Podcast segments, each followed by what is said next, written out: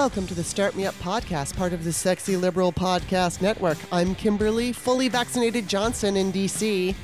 Today, my returning guest is anti racism educator Tim Wise. I'm really looking forward to talking to him. But before we start with the show, I do try to keep these intros short. I have a tier on Patreon, though, that allows listeners to listen ad free and with a much shorter intro. The Start Me Up podcast is an independent podcast supported by listeners and it's woman run. It's patrons who keep the show going, and I'm so grateful. If you do enjoy today's show, take a look at the About page, check out some of my past guests. Most of the time, I talk to political people. Sometimes I talk to actors because I used to be one. But just visit patreon.com slash startmeup. I do two free shows a week on Mondays and Wednesdays, and they're followed up by the What's Up show, which is just me alone talking about whatever I feel like, kind of like an online diary. I also do one patrons only show with a guest once a month. Just check out the variety of tier options at patreon.com slash startmeup. You can make a one-time donation by checking out the text in the Patreon description. I've included a link that makes it easy to donate through PayPal. You can find Start Me Up on iTunes, Stitcher, and wherever podcasts are found. Just stop by the iTunes app, Apple Podcast Store, become a subscriber. It's free. And while you're there,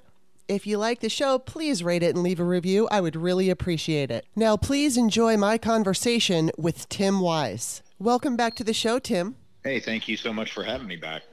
Well, you're an important person to talk to right now, considering what you do for a living and what you're known for. Um, you are an anti racist educator. And right now, our country is freaking out. I mean, we're just like freaking out. And I mean, I think we've been freaking out for a long time, but it's really gotten bad since Trump. And before we start the show, you were on the show before and you talked about your upbringing and the fact that you went to school. Um, you're a white guy and you went to school with uh, African American students. Primarily, that was the, the, the more African American than white people. So I just want you to kind of go over that a little, introduce yourself to everybody so that they understand where you're coming from. Sure. Well, let me let me clarify first off. Okay. I'm, I'm from Nashville, Tennessee. Um, I grew up here, which is where I live again now. And uh, growing up, I did I did uh, my very first you know educational uh, experience was preschool, as it is for a lot of kids. But I think the difference for me, and this would have been in 1972 when I was like three and a half years old or whatever, 1973 when I was four and a half, um, you know, was going to preschool at a historically black college at the, mm, at hmm, the okay. preschool program there. So I was in the early childhood ed program at Tennessee State University, which was on the other side of town from where I lived, but where my mom really wanted me to go to preschool. Um, and as I, I joke about it, you know, on the one hand, yeah, it was because she wanted me to have a, an integrated uh, not only integrated but really a, an experience where I would not be the norm. Like she mm-hmm. had the you know the foresight to realize the importance of that, and she also wanted to piss off her parents. So there was that part too. You know, um, it wasn't all it wasn't all nobility. Uh, there was some of that too. But um, and then you know, and then I went to public school in Nashville from 1974 to 1986. They were not majority black schools, but they were, you know, 40 percent probably uh, i think i think at one point like junior high what we now call middle school is probably 45% black kids. So it's about about half and half um, maybe more like 35 to 38% in high school. But yeah always very you know integrated environments. I played ball on on you know ball teams where I was one of only a handful of white kids on the team, and it was it was really important. And I and I bring that up not in the way that I think a lot of white folks do when they talk about like oh I've got black friends or I hung out with black people. Like that's not what I mean by it because every white person will tell you they have black friends and we're usually bullshitting. Like it's usually right. not real, right? Like um, to the point where we can't actually name them like first and last name. They're not in our speed dial, you know. So so they're not really uh, that close to us usually. But for me, that was literally like my entire friend base, with the exception of one or two people in those early years of school, were black kids because that was just sort of who I identified with. And I'm sure that was about going to TSU for preschool. Um, and so, you know, being on those ball teams, and I may have told you this story last time, I've told it many times before, but it's worth repeating, you know, that when I was like 11 or 12, um, playing baseball, which was sort of my sport, because I thought it was going to be basketball, and then you know I topped out at five eight, and I was like, all right, that's it. Clearly, I'm done with that shit. I better find a different, a different form of athleticism. Um, but when I was like 12, uh, you know, we went out to to play a scrimmage game uh, about 30 minutes outside of Nashville, and the team was like me, two other white guys, and the rest of the kids were black kids, and and we showed up, and um, and this team out in this sort of semi-rural that in those days it would have been very rural now it's more of like a exurb but uh you know they were just like yeah we're not going to play you i mean they just refused to play us because it was a quote unquote black team and this is hmm. 1980 not wow. 1950 you know yeah.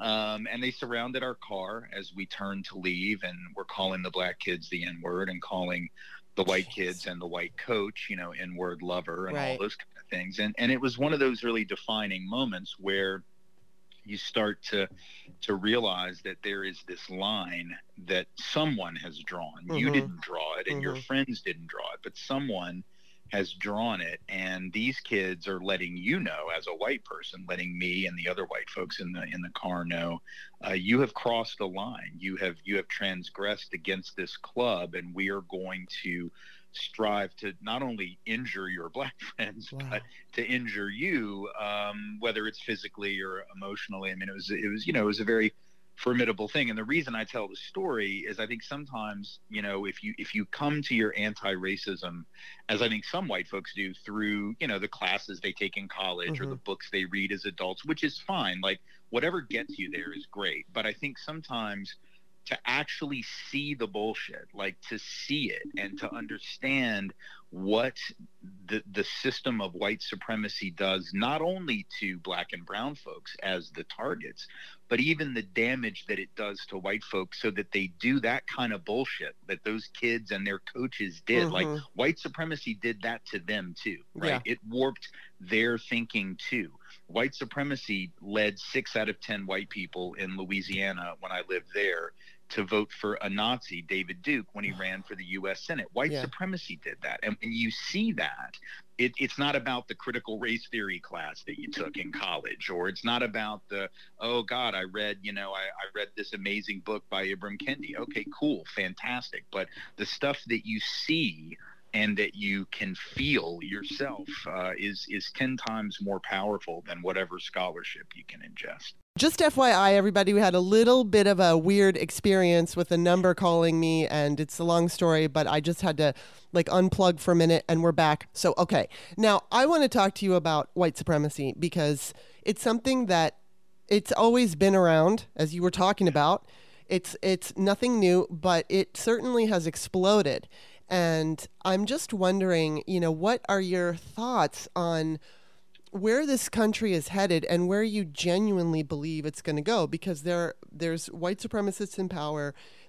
Trump was a white supremacist and I'm really frightened about the future of our government and how white supremacy plays into that. So like what do you see happening in the future with elections and all of it? Well, I mean, first, just for the sake of, of clarity, you know, white supremacy as an ideology and as sort of a systemic reality has been baked in, you know, to the country, obviously, from its inception. I mm-hmm. mean, the, yeah. going back to the colonial period, but even even if we just look at the country itself, you know, the very first law that was passed by the Congress after the Constitution was ratified. So they, you know, they go into session. The Constitution is now ratified. The very first thing they do before they raise money, before they figure out the army situation, before they do anything, mm-hmm. before they like, you know, pass a resolution to congratulate themselves on this new nation, like hmm. before anything, the first thing they did was pass this law called the Naturalization Act of 1790, which said that all free white persons and only free white persons could be citizens. So mm-hmm. basically, what they were saying is the most important thing that we can do right now is to let everybody know that whiteness is synonymous with citizenship and mm. exclusive to citizenship. Mm-hmm. And um, so, so in that regard, white supremacy obviously nothing new. Mm-hmm. White supremacy has has been part of the system from the beginning. Now, now the difference between you know 230 plus years or so and where we are now is that we're in a in a position where for the first time really whiteness itself as this um, sort of dominant hegemonic cultural uh, behemoth is really being challenged. Obviously, mm-hmm. there have been challenges before to various versions of white supremacy. So, the mm-hmm. abolitionist movement challenged enslavement, which was one iteration of white supremacy. The civil right. rights movement challenged Jim Crow segregation, which was another iteration of white supremacy. But in the post civil rights era, um, there's been this much more nuanced slick what Ian Haney Lopez calls dog whistle politics version of white supremacy, mm-hmm. which is, you know, we're still doing racist shit, but we're just using language that yeah. sort of obfuscates that. And um, and for 30, 40 years, you know, that that worked. Um, and and what's happened, and this, you know, you begin to see this when Obama is elected, that there is this existential meltdown in parts of white America mm-hmm that really had nothing to do with Obama's agenda because let's be honest, Obama was not about really fundamentally revolutionizing anything yeah, in the right. United States at all. He was just trying to get some folks some health care. Yeah. And not even not even like really radical health care. I mean, right. you know, just some, some basic stuff that used to be Mitt Romney's right. idea for yeah. God's sake. But but the fact that here was a black guy with a quote unquote exotic name mm-hmm. and a different kind of background you know, well, he grew up in Hawaii, you know, and a lot of white folks think that's just like a vacation destination. right, they still aren't yeah. clear that it's a state, you know. um, so you got a black guy with a funny name and a different kind of background coming to power at a time when the economy happens to be melting down. And mm-hmm. so for the first time in 80 years white america is looking at double digit unemployment. We hadn't we had not dealt with that since the depression. Black folks brown folks sure that was every day. Yeah. But for white folks like that was really new. And then at the same time you have the the, the popular culture beginning to obviously shift you know in a very multicultural mm-hmm. direction. I mean our popular culture culture, entertainment, everything about our popular culture is thoroughly interwoven now. Yeah. And and if and if you've grown up in a popular culture where all the icons sort of look like you. You know the music your kids mm-hmm. listened to was was music that even if you didn't like it they looked like you. You know the the athletes sort of look like you or what you could identify with all the you know pop culture icons. And now popular culture is multicultural and interwoven. The political system is being led by the black guy. The economy's melting down. Oh and by the way the demographic shift is so significant that within 30 years, white folks will no longer be an absolute majority. All that was happening at once. Mm-hmm. And it created this anxiety in white folks, which I wrote about in my book, Dear White America, during all the Tea Party stuff, um, that sort of prefaced the Trump movement and the MAGA movement, right? And so, so what I think we're seeing, what makes white supremacy unique right now, again, it's not unique; it's mm-hmm, been here for right. hundreds of years. But what makes it uniquely dangerous is that, unlike any other point in that hundreds of years process, whiteness is actually being made visible for the first time. We're actually naming it, right? Mm-hmm, We're mm-hmm. shining mm-hmm. a light on it. We're problematizing it. Mm-hmm. It's no longer, you know, the old saying used to be, uh, you know, being white means never having to think about it. And that was true for like hundreds of years. Mm-hmm. But now, if the culture is shifting and you're having to share the designation of what it means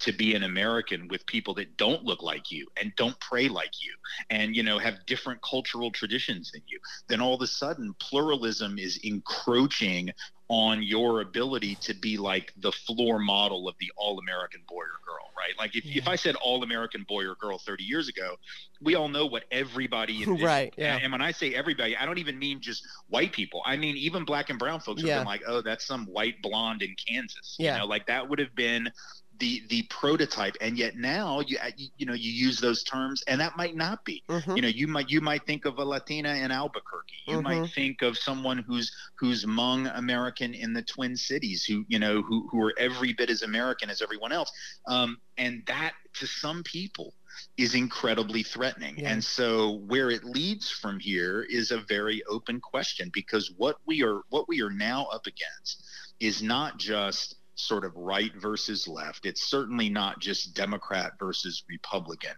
Um, it's not just sort of the elite against the masses, right? What it is is this is this battle between multicultural pluralism and democracy, small d democracy, um, as opposed to sort of implicit white nationalism and and you know semi-authoritarianism because the only way really that you can stave off the changes that are happening is with authoritarian tactics. You know, the demographic shift cannot be changed or stopped by anything other than incredibly draconian measures. And I'm talking like way beyond the wall at the border. Like mm-hmm. the people that are anti-immigrant who think, oh, if we just build the wall, we can we can keep all these brown people from.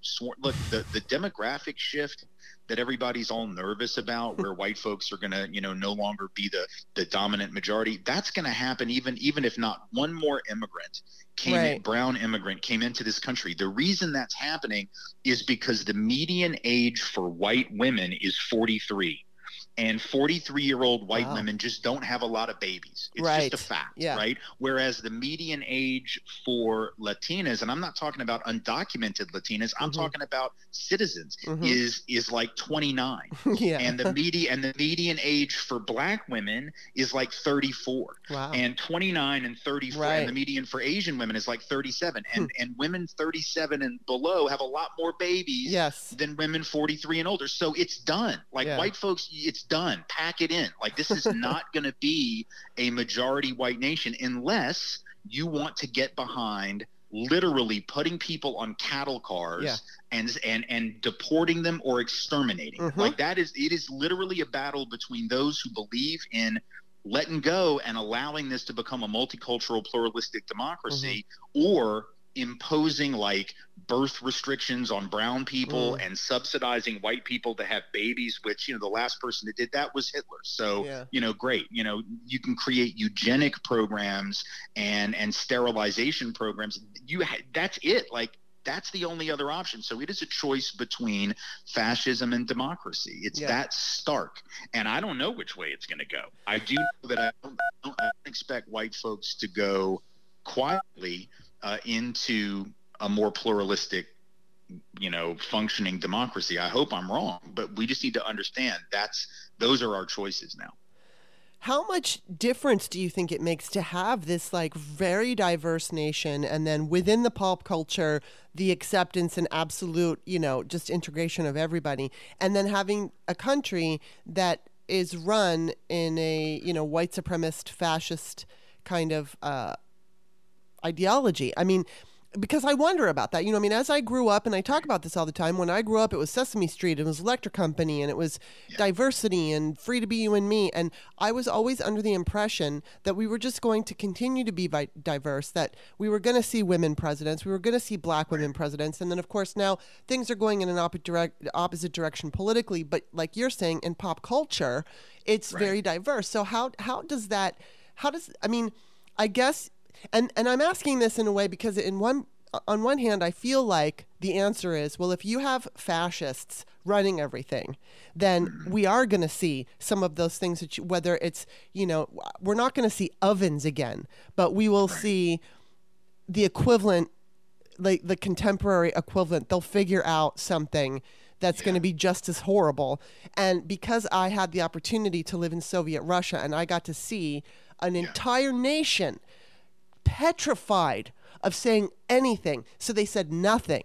Like, I mean, right. do, do you see that the, because the American people have had a certain experience for a certain amount of time and we're all right. used to it. And then if that gets taken away or changed over, do you think that we would just become like, not Soviet Russia, but in that we yeah. would become like the Russians who just said nothing because they were too afraid? Well, I mean, I think you know, there's always been that that tendency here. You know, yeah, I mean, the Soviets got to a point where they didn't really have to send anyone, you know, to Siberia anymore. They mm-hmm. didn't really have to send people to the Gulag anymore. Yeah. You know, it was like it was like people were just cowed, right? And I remember, look, that that tendency has has been here. I remember even in the 80s, you know, doing various activist work around, you know, U.S policy in Central America or South Africa or whatever. And we would have petitions for people to sign. And there were always those people who were like, oh, I don't want my name on a list, you mm-hmm. know, because yeah. they're going to come after me. Right. And so, so, you know, that, that fear has always been there, but I think it's probably ramped up even more yeah. now because of the, you know, of the, of the sort of the surveillance age that we're in, right? Mm-hmm. So people are really nervous. Now, some people clearly not nervous enough about getting caught, so the insurrectionists are putting their shit out in the street, you know, and and and being like, "Woohoo! I was at the Capitol on January 6th. Come and get me!" And then yeah. they come and get you, you know. But uh,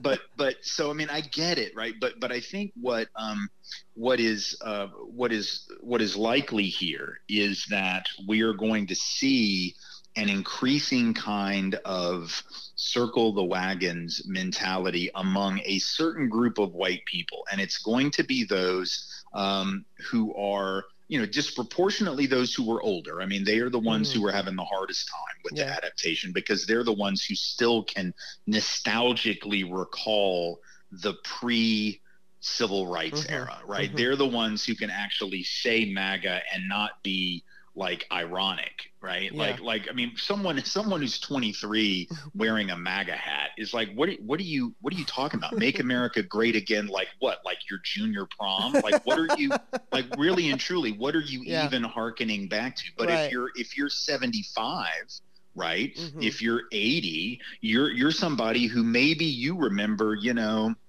oh, I remember sock hops and drive-in movies and yeah. hula hoops and shit like that. I remember when the Beatles came to America and it was so exciting. Like you're you're not you know you're not necessarily thinking oh i really want to go back to segregation but right. you're nostalgically able to just ignore how terrible that period was mm-hmm. for millions of your fellow countrymen and women. And so, in that regard, what we see in this country has always been sort of a split personality yeah. of people who can embrace the culture.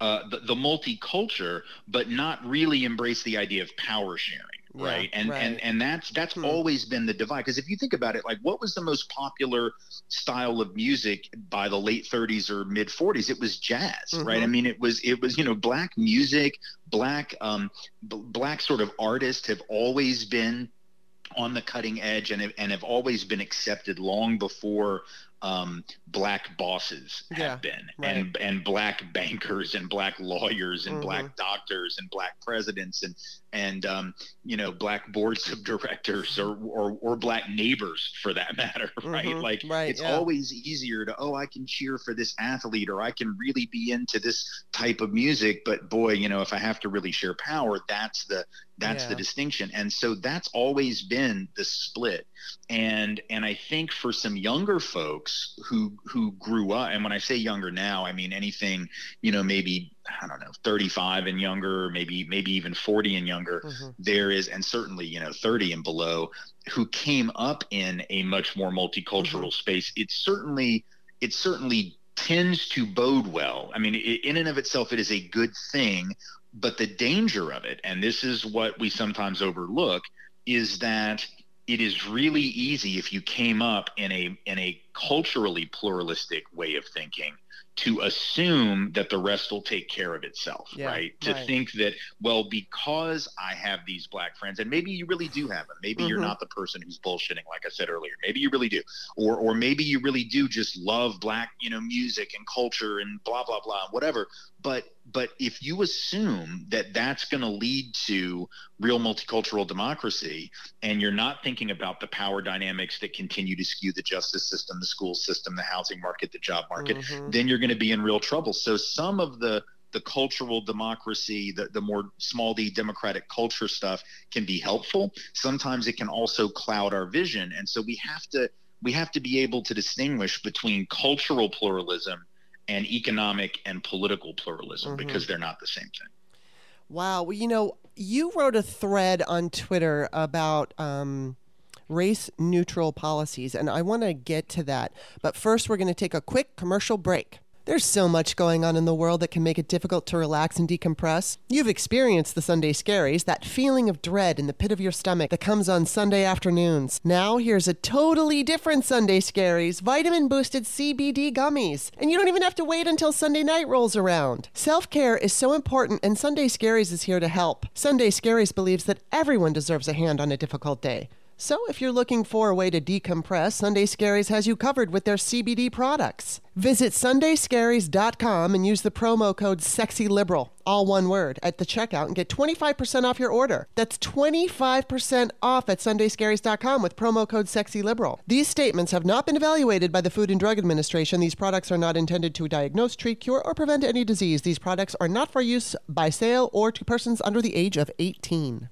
All right, and we're back. Okay, so you wrote you wrote a long thread. So I just kind of want you to go off on this. But the first thing that you wrote was people rarely think about all the ways that race neutral, normal, everyday policies and practices perpetuate and help deepen racial disparities in this country, but they should because this is too Okay, wait a minute. Because this too is a large part of what we mean by systematic racism. So let's dig into this. Explain it. Yeah, I mean, I you know, there's all a lot of people are using the term systemic racism. Uh, sometimes those of us in the anti-racism community obviously use it also, those who are critics of those in the anti-racism anti-racism community use the term and usually usually you know make fun of the term or dismiss the term, mm-hmm. but they use it.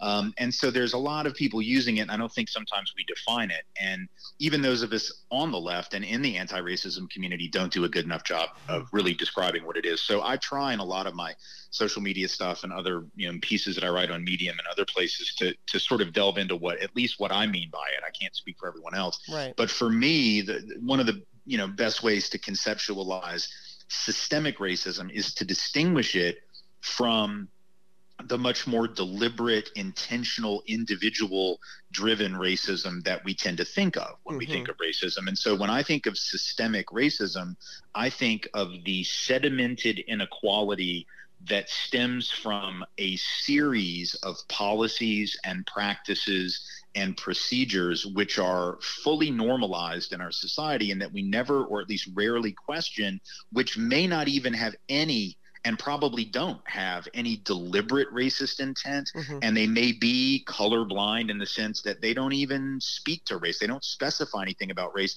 but they very clearly have predictable, foreseeable. Mm. Racially disparate consequences. And if we understand those policies as institutional racism, which then becomes sedimented throughout the system, then we understand what systemic racism is. So in the thread, which I ended up not completing because I got distracted, I need to probably get back to it. But but I, I, talked about how this works in employment and schools and housing uh, in in particular. And so in employment, you know, it's one thing to talk about oh implicit bias and microaggressions and and stereotypes and overt hostility and all that stuff is real but there's some other things that are at least as important in terms of how people get jobs in this country. And so the two main ways people get jobs are either through networking and connections, which are obviously racially disparate. They're mm-hmm. also gender disparate and class disparate mm-hmm. because the best networks are going to be overwhelmingly upper middle class and above white guys, whether they're really the most qualified and capable or not. They're, right. they're the ones who are going to know the people who can write letters and put in a good word. And there's been plenty of evidence of that. Uh, and there's nothing you can do about that, by the way. You can't outlaw the old boys network. Yeah. Obviously, you're not going to be able to pass a law to prohibit people from, you know, telling their neighbor, "Hey, Jim, you know, there's this great job at my company. You might want to apply." But that's why we need DEI and affirmative action efforts to balance that out, mm-hmm. right? It's like that's going to be there, but you want to be able to make deliberate efforts at inclusion to counteract that. Yes. Um, and unfortunately, the right just wants to attack the counteracting but not deal with the the original mm-hmm. problem right mm-hmm. and then the second thing when you know if, if if you're not getting a job through networks and connections you're getting it supposedly the old fashioned way of you know i had the best resume mm-hmm. i was mm-hmm. the most qualified i had the most experience but but let's be honest in a society of unequal um, outcomes and opportunity in the past and in a society of profound inequity where some have had advantages historically and no rational person denies that. Those who have had a head start ought to hit the tape first so to speak mm-hmm. to use a racing analogy. So if i've had a three lap head start on you in a five lap race i'm supposed to cross the finish line first. Doesn't mean i'm the fastest runner.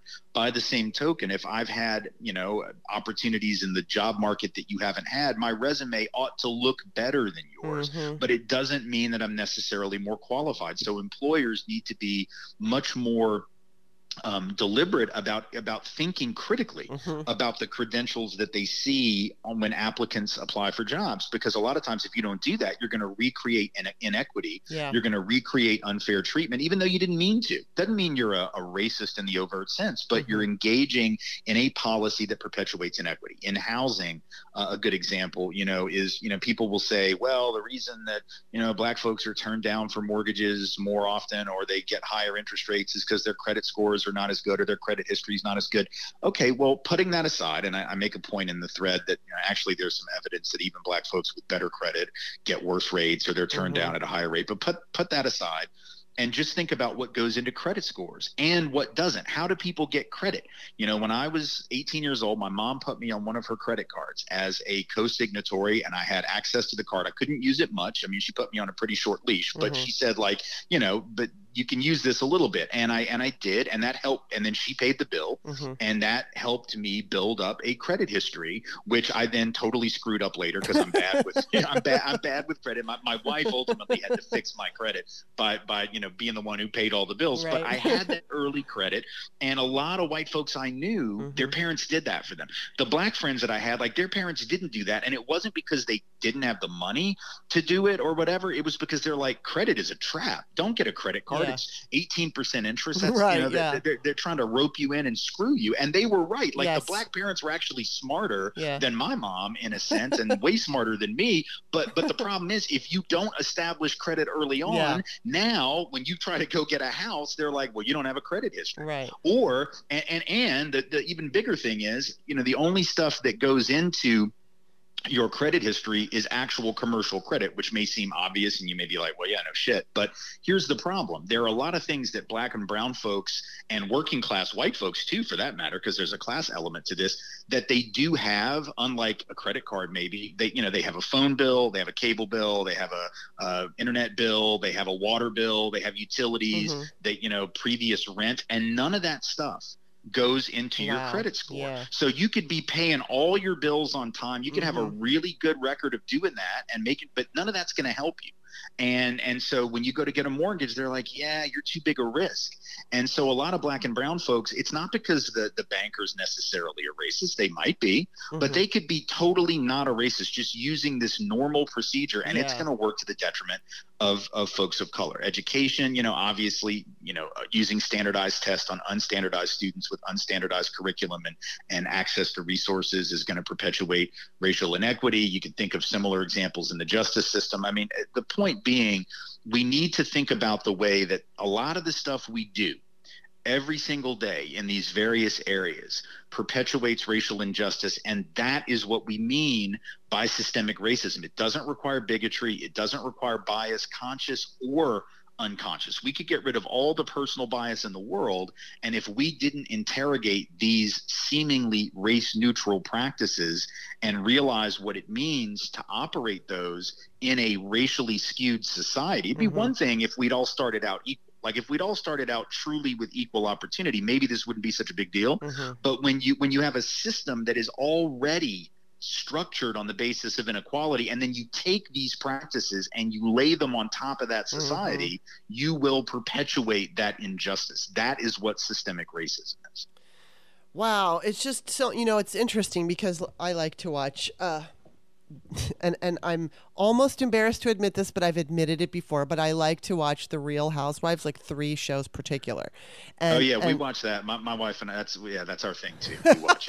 I, I, can admit it to you now because you've admitted it first. Yeah. No. And I mean, but wait, which ones do you like? I like. I don't like all of them. No, me neither. I like. I watch The OC, and I watch uh, New Jersey and Beverly yeah. Hills. Now, yeah. I will say that in all of those shows first of all, I have noticed that most of the time they're all white people, with the exception of oh god, Atlanta, which is primarily well, black. Atlanta and and Bethesda, uh, yeah, the the DC one, right? The, um, Yes. Yeah. So they have more a li- uh, more diversity. Although, so what I so yeah, it's a little embarrassing, but I can't help it. And part of the reason I watch it though, especially like with the OC, the patriarchy is yeah. just so evident and on display. So I don't watch it because I'm like, ooh, it's just so fun. It is fun, and it's like eating Cheetos. You know, it's like the equivalent of eating Cheetos. There's no nutrition in it, but for me, it's just junk food. But there's also this I don't know, there, there's something I take from it. You know, like for yeah. instance,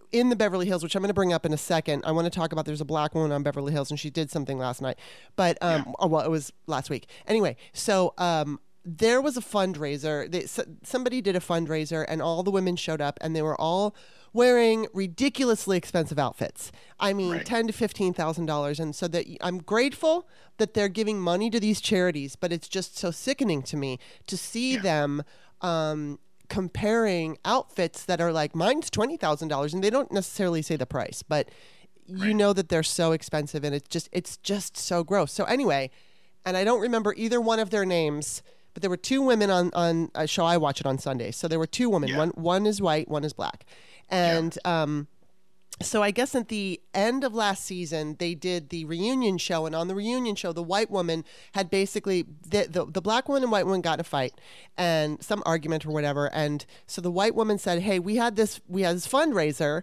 and you raised up your thing, and you were going to pay us uh, five grand or whatever, and then we never got the payment." And so this season they got together and they were they were at a restaurant and the black woman was like, "Okay, first of all, you know, they talked about it and it was evident that the black woman there was a reason she didn't pay and it was just because there was a mistake with an address or something and that had to be worked out. Once that was worked out, she did what she said she was going to do and give money to this charity. So she asked the white woman um, would you ask this of black women? And of course, the, the look on the white woman's face was like, "Oh my god, I can't believe you asked me that." And and then so the black woman explained to her, she's like, "You know, there's a history of black people being accused of not paying their bills and not tipping, and you know, and, and they're careful to not get angry because there's Right. the stigma of being an angry black person." And so she said there are certain things like when I go to a restaurant and I get food or if I place an order and it doesn't come in time and all the people around me are getting it and I'm not, um, and basically I'm being ignored and it comes late and it's cold and all this stuff, she's like, then do I have to decide, do I tip? Because if I don't tip, they're just going to blame it on the fact that I'm black, but I got terrible service. Right. So, no, I saw this. I, yeah, no, I, and and not only did I see it, I, I know I I can actually uh, just to let you know how how much I clearly watch this show. uh, it was it was Kyle and Garcelle. Thank you. Thank you. I always forget and, names. And uh, but what was fascinating about that? So I don't know if you saw, you know, on the last episode when this came up, and and uh, Kyle, to her credit, seemed to Yes, take to heart she what did. Garcelle had Yeah. said. Uh, at first, she was stunned by it Right. because she had that typical reaction of like, "Oh my god, I never thought of that." yeah. But then you could see that she's like, "Oh shit, I never thought of that." right. Right. Yeah. But then, uh, in in the latest episode that I saw, it was fascinating to watch one of the other uh, quote unquote real housewives. Which, I, by the way, like I don't know any housewives that are like any of these exactly. women. Like this I is the know. weirdest thing I've ever seen in my life. But but in any event, uh, one of the other ones, Sutton, you know, like Right. loses her mind at the mere Yes. conversation Yes. about race like she starts crying it's like it's like they were you know this episode of real housewives of beverly hills brought to you by white fragility Exactly. like this, like this episode is you know like like like it was a it was a corporate sponsor Yeah. you know and and uh and she starts crying um, at the mere discussion Uh-huh. of this brought to her attention hmm by one of the other uh, uh, castmates uh, who, who is Asian, who, Mhm. who, who you know says to her, "Hey, uh, do you realize uh, it's Crystal?" Brings up. Um, you know, are you going to be that that white woman that says I don't see color? And then Yeah. of course Sutton's like, well, yes, that is me. What's the, you know, and you're and you're just sort of watching it, going, oh dear God, Yeah. like this is really like even the most seemingly basic point, which Mhm. Garcelle was trying to make, which is I have to think about stuff you don't Right. and then crystal crystal basically saying the same thing right Mhm. like i have to think about stuff you don't and there's kyle who's sort of like yeah that's really deep and i need to think about that and i mean on the one hand it's sort of pathetic she hasn't ever thought about that Right. before but whatever like all right She's you know in her bubble, whenever you yeah. come it's fine you come to the dance late no Mhm. big deal but for god's sake do not tell the dj to play your music like, like Right. you need to you know just dance to whatever the hell's being played and kyle seemed ready to do that and sutton's like well hell no and then made Yeah. it about her and it's is it because i'm from the south y'all think i'm racist and then it Mhm. became all about her feelings Yes. which again is i think a very typical deflection that white folks do and not just white right wingers you know white liberals Mhm. and Totally. and and i don't know sutton's politics at all um, but but i mean uh, you know my guess is that most of the time the people who react that way are the ones who do say you know but i've got all these black friends Right. and i love everybody and and and look i i'm not somebody who wants to entirely dismiss that personal connection that people sometimes really do have like i said it is important It is Mhm. it is part of why i am who i am and the and the reason that i view the world the way i view it but i also realize that that personal connection i had to those kids that i mentioned earlier Mhm. uh, on the show did not protect them as they grew Right, up it yeah. did not you know me being buddies with all those black kids that went out to Joelton to play baseball in 1980, um, and and standing up for them and being there with them as we were, you know, surrounded and being yelled at by these white kids. That you know, I, that didn't get my friends a house loan when they mm-hmm. were 40. Yeah. You know, that didn't, I mean, I wasn't there at the bank for them. Not yeah. actually, my presence wouldn't have helped them because, like I right. said, my credit by that time was awful. but, but like, but like, you know, I'm not there when the cop pulls them over, yeah. you know, for, for being in the wrong neighborhood, quote unquote. So, so even when you do have the personal connection, there's still shit happening that you have no idea about. Mm-hmm. And, and, and part of breaking the habit of white supremacy is coming to have the kind of humility mm-hmm. that allows you to say, man, there is some shit that I just don't understand. Yeah. And that and that I'm never going to understand and so the best way to deal with it is to trust that the people who do actually deal with it every day mm-hmm have are not hallucinating mm-hmm. like they haven't actually lost their mind like they actually are rational enough to discern their reality.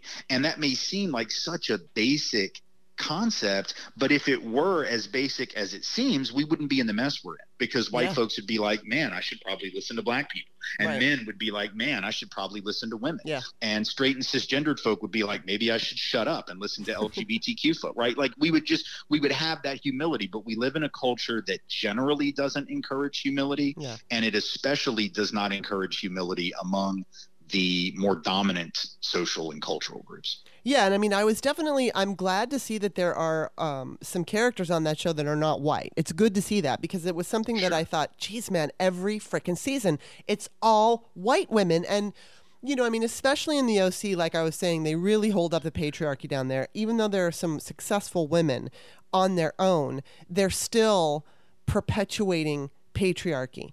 But here here's a perfect example and I, I i don't remember if i brought this up to you before if i even had the conversation but i spoke with the comedy duo frangela both women are black and yeah. um you know i'm i'm a white person and i have my white privilege and there's a little bit of the bubble i try to understand as best i can and yeah. i've talked to black people and i've gone out with black men and i've had, you know, that, that's not to say that, oh, pat me on the back, I'm so special. But I mean, I, I do try to make an effort to understand. But there are certain things that I can just never understand. Like, for instance, one of the women um, uh, of, of that duo, Frangela, and I can, I'm so bad with names, so just pardon me. I can't remember which one, uh, which name.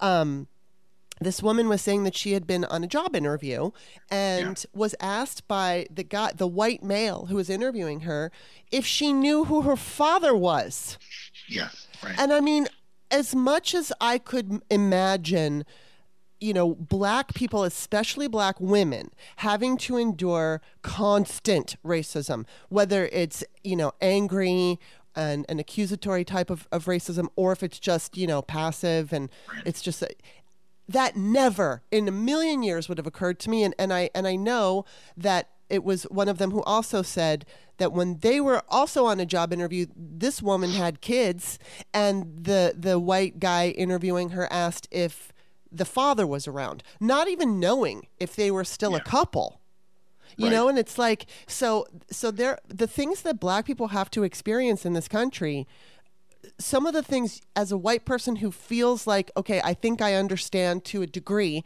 and I want to understand more would never even occur to you.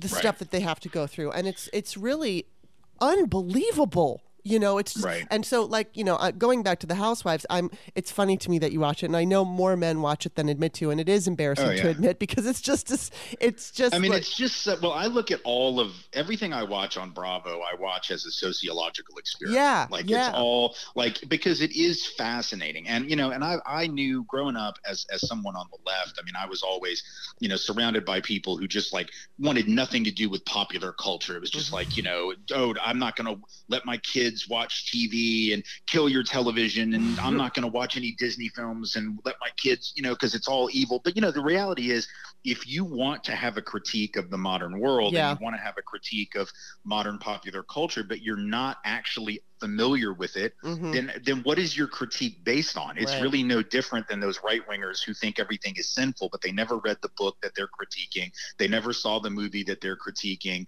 but they're going to say that it's vile and lewd and mm-hmm. pornographic and blah blah blah. You know, I mean, it's like no, I'm gonna I'm gonna watch I'm gonna watch those things. Now I do have my limit. Like yeah. actually, I just can't watch OC. I'll be honest. Like I can't. I don't watch blame OC. you. I, I, can't because first of all, anyone who knows Orange County knows that that's only OC like as it was 30 years yes. ago. Orange County has like the largest Vietnamese community outside of Vietnam, of like anywhere in well, or outside of other parts of Southeast Asia than than anywhere else in the world. But you wouldn't know that right. by watching that show. So I watch, I do watch, uh, I do watch Beverly Hills because it's fascinating. it is. I do watch Atlanta and and Potomac because uh, which I called Bethesda earlier because right. I'm confusing. My, but you know, it's, it's, it's the it's the I ninety five, it's the Beltway yes. corridor people. Um, uh, I do watch Potomac because it's not it's not white centric in, right. in, that regard, um, and and I do watch New Jersey because I like to see tables get flipped. But, I know, um, you know, but but uh, and I watch New York, you know, because that's a train wreck also. But um, so basically, yeah, I I do consume all of this uh, with a with a, and I take it with a grain of salt, mm-hmm. and sometimes it makes me a little nuts. But mm-hmm. but I do think that you do see these moments mm-hmm. of uh, that are actually really valuable like to be able to point to that exchange that we just talked about yes. between kyle and garcelle and then sutton and and crystal mm-hmm. is actually like if that's the stuff that millions of people are watching. Yes. And that allows me to say, like, oh, here's what we mean by white fragility, or mm-hmm. here's what we mean by, you know, the power of whiteness and the invisibility of of of white privilege. Like I can give you, you know, a bunch of other sort of academic and mm-hmm. scholarly examples, which may or may not land, or I can say, hey, watch this clip from this popular television show that you already watch and let's mm-hmm. talk about it. And which yeah. of those things do you think is going to be more impactful? Right. Probably the Real Housewives discussion. That's so know? true. So. It's so true. And yeah, I mean, um, uh, Sutton's reaction. I mean, she just was like, "No, we're not gonna." T-. I mean, she was so hardcore. I can't even. T- yeah, she's like, "I can't even go there." Yeah, I, and, and, you're just sort of like, "Wait." And then when it became all about being a Southerner, and as a Southerner, you know, I just look at that, and my eyes like roll permanently yeah. around in the back of my head because you know the reality is, if you've got a complex about being a Southerner that's on you yes. you know and and and and, and i get it because i used to i used to have that i used to be hmm. so um so concerned about how we were viewed in the set because I, because it, there was a time when I was so insistent, like I wanted you to know I was different, right? Mm-hmm. I wanted you to know that I wasn't like that, and so I would try to try to like stifle any inkling of a Southern accent that I had. Mm-hmm. Um, and I don't have a really heavy one compared to most, but I mean it'll come out, and I used to fight it. Mm-hmm. I used to fight it like really vociferously because I didn't want. And then I was like, wait a minute, what is that bullshit? Because here's the reality. You know, if you want to look at the history of of white allies to the anti-racism struggle.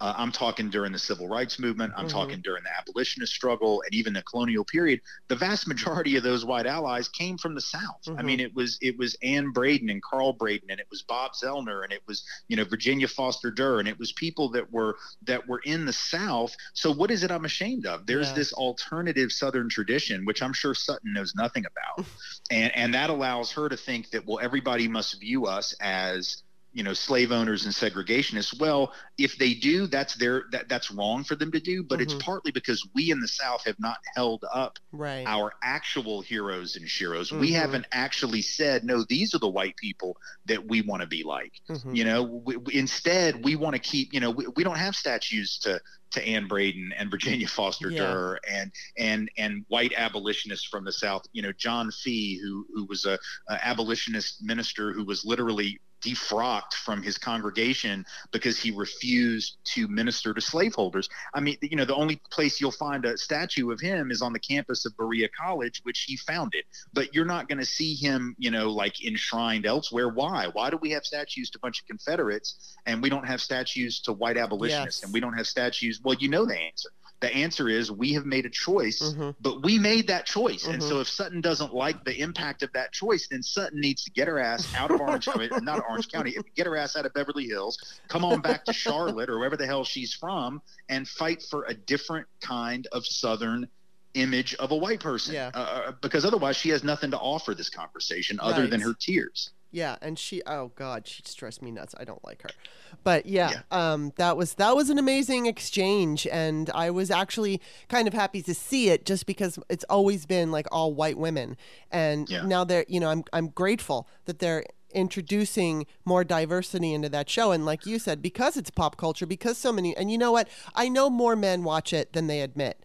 And oh, um, and I'm sure women, more women watch. I mean, it's a little bit easier for women to admit, but it's embarrassing to admit it because it, I mean, it's a soap opera, but it is a social experiment, and it is even though, like, for instance, another show that I like to watch and I find fascinating, and my boyfriend and I watch it, it's called Little People Big World. And it's about this. Um, oh, yeah. Yeah. So, so the parents are dwarves, and then yep. they have, um, I think, five kids, but one.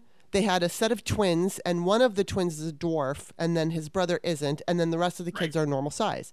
And right. so, you know, it's like when you watch this show, even though some of the the things they make them do are contrived. The relationships yeah. are not, and the and a lot of the conversations that they have, those are genuine. But the, they'll create an event just to have something for everybody to be involved in, and right. you know. But those feelings, the fights, the conversations that they have are all real. And I think it's also beneficial because when you know, I mean, I've I've I've pretty much seen all the shows now, and it's been on yeah. forever for I don't know yeah. how many seasons. But it's the the kids. They were kids when it started, and now they're married and have they they have their own kids. So right. it's a lot of time uh, that show's been on the air, and I know not everybody watches it, but for everybody who does watch it, it's like you start. It's like dwarves become normalized. It's not even an issue because I know when dwarves are out and about and they're doing their thing, they get a lot of stares. People stare at them, and they, you know, they also, which I didn't even know, like go pick them up they were oh, ta- yeah. just talking oh, about yeah. how like people just pick them up. Oh, oh my yeah. god! I was like, no, yeah, it's so it's, awful. It's, it, yeah, right. No, I mean, I do think that in spite of how contrived reality TV can be, and mm-hmm. and it can be, and there's obviously when you watch. Real Housewives or any of the other shows, you know, there's there's certain aspects of real life that are sort of soap and all. They don't make for good TV, and so you know that there's a certain degree of not scripting, but but like you know, creating yeah. storylines and yeah. creating some drama, or or there's clever editing, and we know that happens on all of these shows. But that doesn't mean that the underlying messages and the value of a show like that isn't real right. like the, the you know the fact the fact that all of a sudden you know you you start to see entire groups of people as fully human and, mm-hmm. and, and, and, which is absurd that you didn't in the first place. Mm-hmm. But the reality is when people are invisible, you don't view them as yeah. fully human. You just don't, you know, whether, whether that's, whether that's on the basis of class, mm-hmm. whether that's on the basis of race, whether that's on the basis of sexuality, whether that's on the basis of stature, whether that's on the basis of some disability, yeah. whether that's on the basis of, I mean, whatever it is. Right. And so, um, I, I think that there is a service that is done by this stuff. And yeah. so we have to we i think sometimes people on the left and progressive people are so quick to sort of you know eschew popular culture and it's all just capitalist money making bs right, yeah, yeah. it is it is that but it's also a reflection of the society. Mm-hmm. And I mm-hmm. started thinking about this a lot uh, in the last several months because, you know, the the very first real sort of reality show, The Real World, had mm-hmm. their you know big yes. reunion for the first season, and I and I know uh, a couple of the people from that season and several other seasons. I'm friends with Kevin Powell, and oh, there wow. was this there was this real. Um, you know this i don't know if you saw the reunion episodes this year but like there there was this real I mean, basically, the storyline was Kevin was right the whole time, yes, right? Because yes. what he said back in 1992 about racism being this this monstrous force in America, which some of his roommates just could not hear. Mm-hmm. Um, you know, this was during the Rodney uh, during yes. the, the, the the Rodney King beating or the trial based on the Rodney King beating, um, and and the uh, and the and the uprising that took place in L.A. afterward. Um, and yet his roommates couldn't hear it and 30 years later it was like well damn yeah you know kevin was right and mm-hmm. so so the question is was some of that stuff from the real world contrived sure kevin will tell you there were there were you know things about it that weren't nearly as real as it seemed when mm-hmm. it first aired but you know what it it changed I think it changed the culture for the better because it introduced mm-hmm. a lot of people to that thinking about the importance of racism, even mm-hmm. even if it was in the guise of this supposedly angry black man, which was really messed up for them to cast him that way, right. or to view him that way, or to portray him that way. And I'm sure at the time that I know for a fact from having talked to Kevin that that was not a good experience for him because mm-hmm. he had to catch hell for years and yeah. years and years. But here we are, finally having this realization and this reckoning and this ability to look back now and see the video footage, right? Because Kevin yeah. could have been having that conversation with random people without a camera around, and it, there would be no archive of it. Yeah. There would be no educational value to it. But now we can actually look back and go, oh shit, he said that in 1992. Now let's look at what was going on then and what's going on now, and it becomes an educational tool. Yeah. And so, as much as we might want to say, "Oh, it's all contrived," you know, pop culture bullshit, the reality is we we we consume that stuff, yeah. and so we can we can either use it as a tool or not. But mm-hmm. it's like any tool, like a hammer can build a house or it can bash your head in, right? Yeah. So it's how you use the tool. It's not the tool itself, which is the problem. Right. And, you know, going back to that capitalist thing, I mean, when you go to shows like The Cosby Show, which, of course, Cosby just turned out to be the worst, horrible person. Yeah, right. But before that all happened, um, his show was incredibly. I mean, it wasn't just the Cosby Show because Bill Cosby. There were cartoons. He he was a huge part of our culture, obviously yeah. beloved, and we didn't know that he was a serial rapist. But um, yeah. take the serial rapist out of it just for a minute and look at the cultural impact. And for me, a white kid growing up in the '80s. Um, I I feel that I you know I mean we've talked about this before. I felt that I was fortunate because in some instances I too was one of the lone white people in school. So I was never singled out for being white. I was never made yeah. to feel bad for it, but I did get that experience where some white people just their whole lives they go to school with white people and they don't know any different. So yeah. and, and you know my mother was always somebody who who talked about equality and tolerance and so that was always in my life and then i would watch a show like the cosby show or or designing women or any of these shows yeah. that promoted the idea that uh, of diversity in any way and right. it, you know i mean they were extremely important because they did show america look a black family can be incredibly uh, successful and educated and you know a positive thing well, and there, yeah. Now there was. I do want to. I do want to mention this. There was a, a very interesting downside to that, which I do want to point out. So okay. yes, it was really valuable. Mm-hmm. Um, there was, however, a study that was done by um, a couple of professors, one of whom was a good friend of mine at at UMass, um, that looked at the effect of the Cosby Show on white viewer attitudes. Now, mm-hmm. it wouldn't have been it, this wouldn't have been an issue for you or for me or for other white folks who were also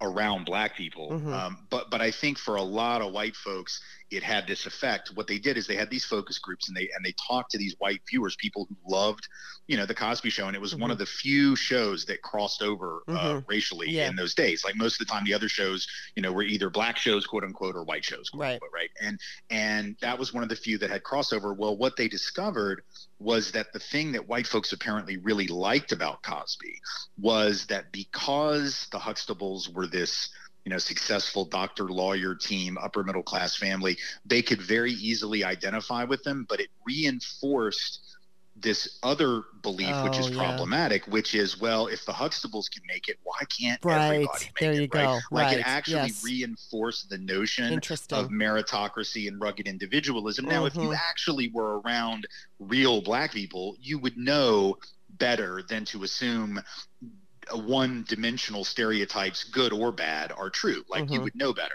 But but if you didn't, right? If the only black people you knew were the Huxtables, you could be like, oh, finally, black people I can relate to. Unlike Good Times, yes, unlike the right. Jeffersons, mm-hmm. unlike which actually, to be honest, Good Times and the Jeffersons and All in the Family and those shows yes. were considerably better yeah. on the issue of race. They were, yes, and actually confronting Sanford and Son and all those mm-hmm. shows considerably better and more cutting edge. But because because the black people in True. those shows were working class or even or or you know in the case of the of the of the of the Evanses I mean, they lived in public housing in mm-hmm, Chicago. Uh, mm-hmm. Uh, I mean, you know, it's like so a lot of white folks watch that show, but they couldn't really relate to mm-hmm. this family. And so now here come the Huxtables, and it's like, oh, I, the American yeah. dream really does work. So there is a there is a downside, but yeah. again, the value of the Cosby Show existing, and then the value of Good Times and these other shows mm-hmm. existing is we can then take those snippets of popular culture and talk about, and mm-hmm. they become pedagogical tools. That becomes an actual textbook, right?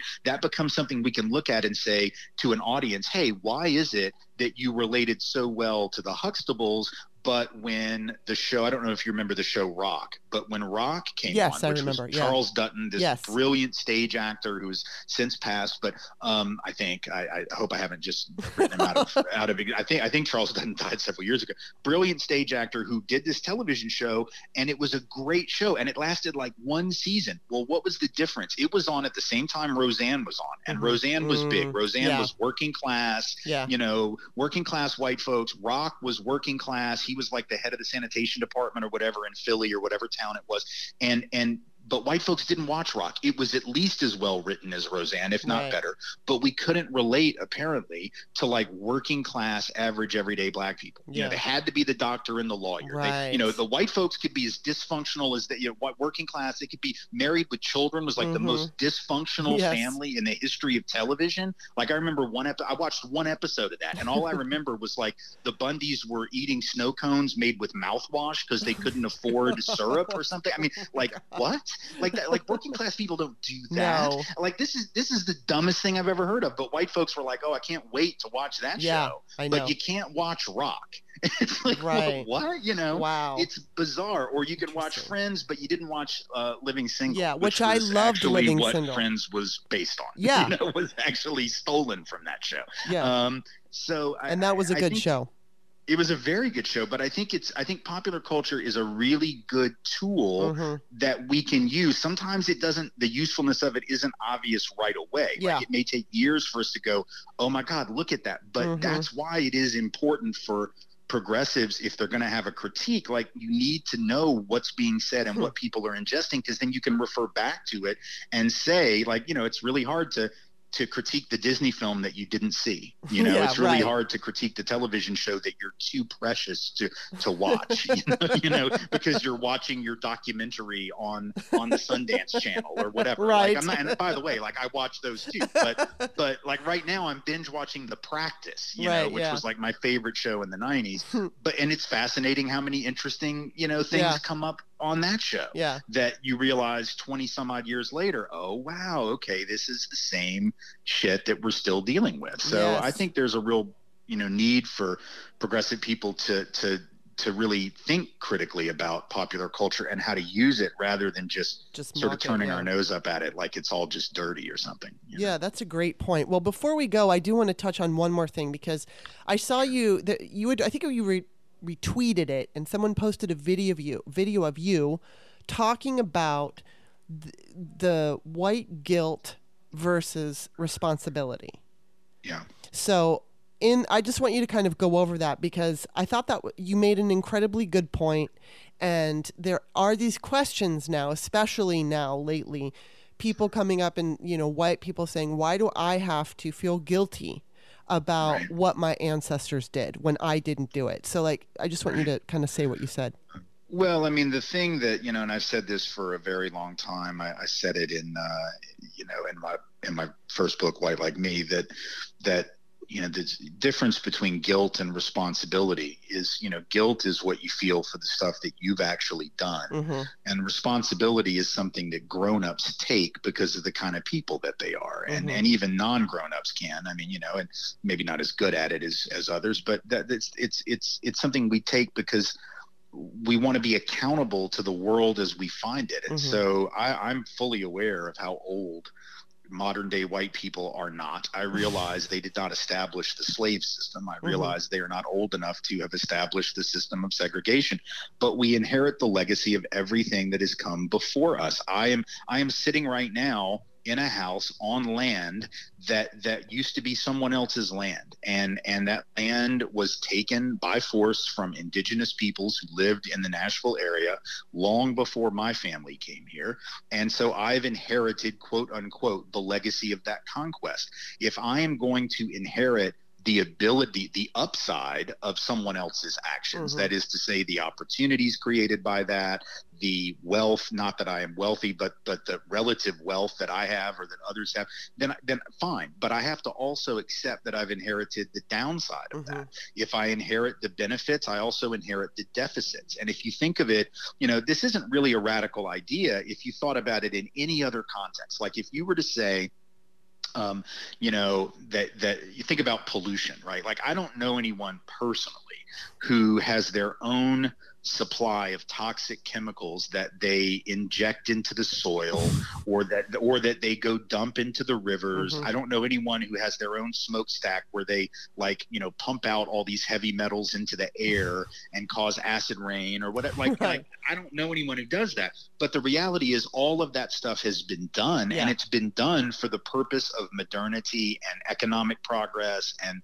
you know the development of great riches. So so the question is are we guilty for you know the state of the ecology not directly but are we going to be responsible mm-hmm. and do something about well i certainly hope so because yeah. if not we are continuing the pattern of damage it's like if you become that the corporate you know the ceo of a corporation you can't walk in on the first day and tell your chief financial officer hey look um, you know, I know we have all these debts that we, you know, racked up, taking out loans and stuff, but listen, I wasn't here and I didn't take right. out those, those loans. And I, and, and so that was that other CEO. You really should have had him pay it or her pay it. But, yeah. but now that I'm here, I'm just going to use all the assets. Mm-hmm. I'm going to use all the revenue. Oh yeah. I'm going to make use of the revenue stream y'all had before I walked in, mm-hmm. but I'm not going to pay the debt. That that's not responsible. Mm-hmm. And so this isn't about guilt or shame. Guilt and shame shame are unproductive. They've mm-hmm. never liberated anyone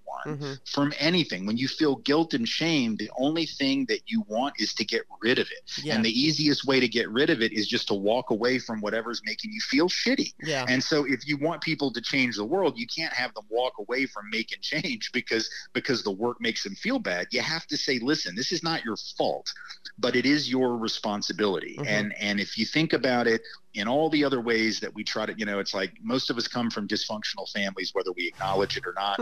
some of us, you know, some of us are more than willing to acknowledge it. I'm in therapy and and and I'm real clear. I'm mm-hmm. real clear on the dysfunction.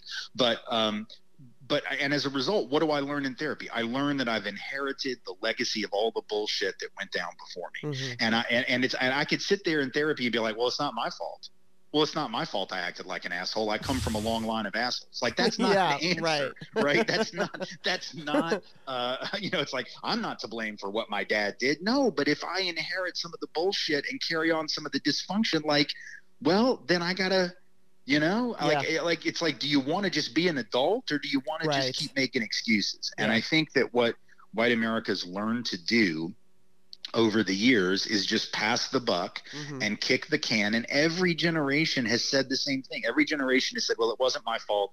It was the last generation. But mm-hmm. then the two generations later says that it was you. Mm-hmm. And then, and then th- three generations later says it was two generations before. Mm-hmm. And, and so at some point, like we just keep going around and around and around and nothing gets solved. Yeah. And, and so if you really want to you know if white people really want to stop feeling bad there's a really great way to do that get on board this movement for racial justice and mm-hmm. equity and you don't have to feel shitty ever again yeah, because right. you'll be fighting for a different world that, that that doesn't constantly remind you of injustice yeah because we won't have injustice how about that if we didn't have injustice then you wouldn't have to sweat feeling shitty about injustice that seems exactly. to be the most direct route to fix the problem right Wow, God, talking to you is always so great. I, you're just this fountain of knowledge, and I like how you. I'm glad that our conversation went into some pop culture because it's true that whether that's a good thing or not, that is something we all kind. Whether or not you watch the show we were discussing doesn't really matter. It's just the idea right. of pop culture influences how we think, and um, it it can have a much more a, a bigger impact, I should say than maybe like you were saying something academic which doesn't feel personal to you but pop culture does because you're emotionally right. invested in it. So i'm glad we got to talk about that. But before you go um, why don't you tell everybody where they can find you Um, well, that's always a loaded question with me because I get, as I told you before, uh, you had to tell me what your phone number was going to be before you called me because I get hate calls and I oh, always oh, right. I don't know the number. I ain't answering it, so I'm not going to tell people where they can find me. Sadly, some Nazis have made that all wow, yeah. already. But I will say this: uh, online folks can find me obviously uh, on Twitter at, at, Tim Jacob Wise. Um, they can also find me on Facebook. The the the main Facebook page is also I think findable under at Tim Jacob Wise. Um, my Medium articles, which is the main place that I post longer essays, uh, can be found under my name at Medium. Um, and I have a website that has like old archive stuff at timwise.org, but I haven't updated it in in years. Uh, but you can find some old stuff there, and those are the main places. Obviously, my books are on Amazon or from the publishers. My two main publishers are City Lights and uh, and Soft Skull Counterpunch, um, or I'm sorry, not Counterpunch, Counterpoint. Um, and the latest book, Dispatches from the Race War, which is an essay collection, is available from City Lights directly, or you can get it at you know whatever bookstores you shop at, or online at whatever place you get your you get your books. Um, my Patreon is Speak out with Tim Wise uh, on Patreon. So folks who want to get some audio essays, I got a lot of stuff archived. I, you know, I haven't been real good about posting stuff lately, but I'm going to get back in the habit of doing that. So if you want to support that, you can do that there. And I think you know that's it. That's that's all the good places to find me. I don't I don't Instagram yet, uh, and I don't and I don't TikTok, so you're not going to find me on those places. But uh, I do Instagram, but I don't TikTok either. Well, I yeah. did put your Patreon, I think your website and your um, Twitter handle in the Patreon yeah. description of this show.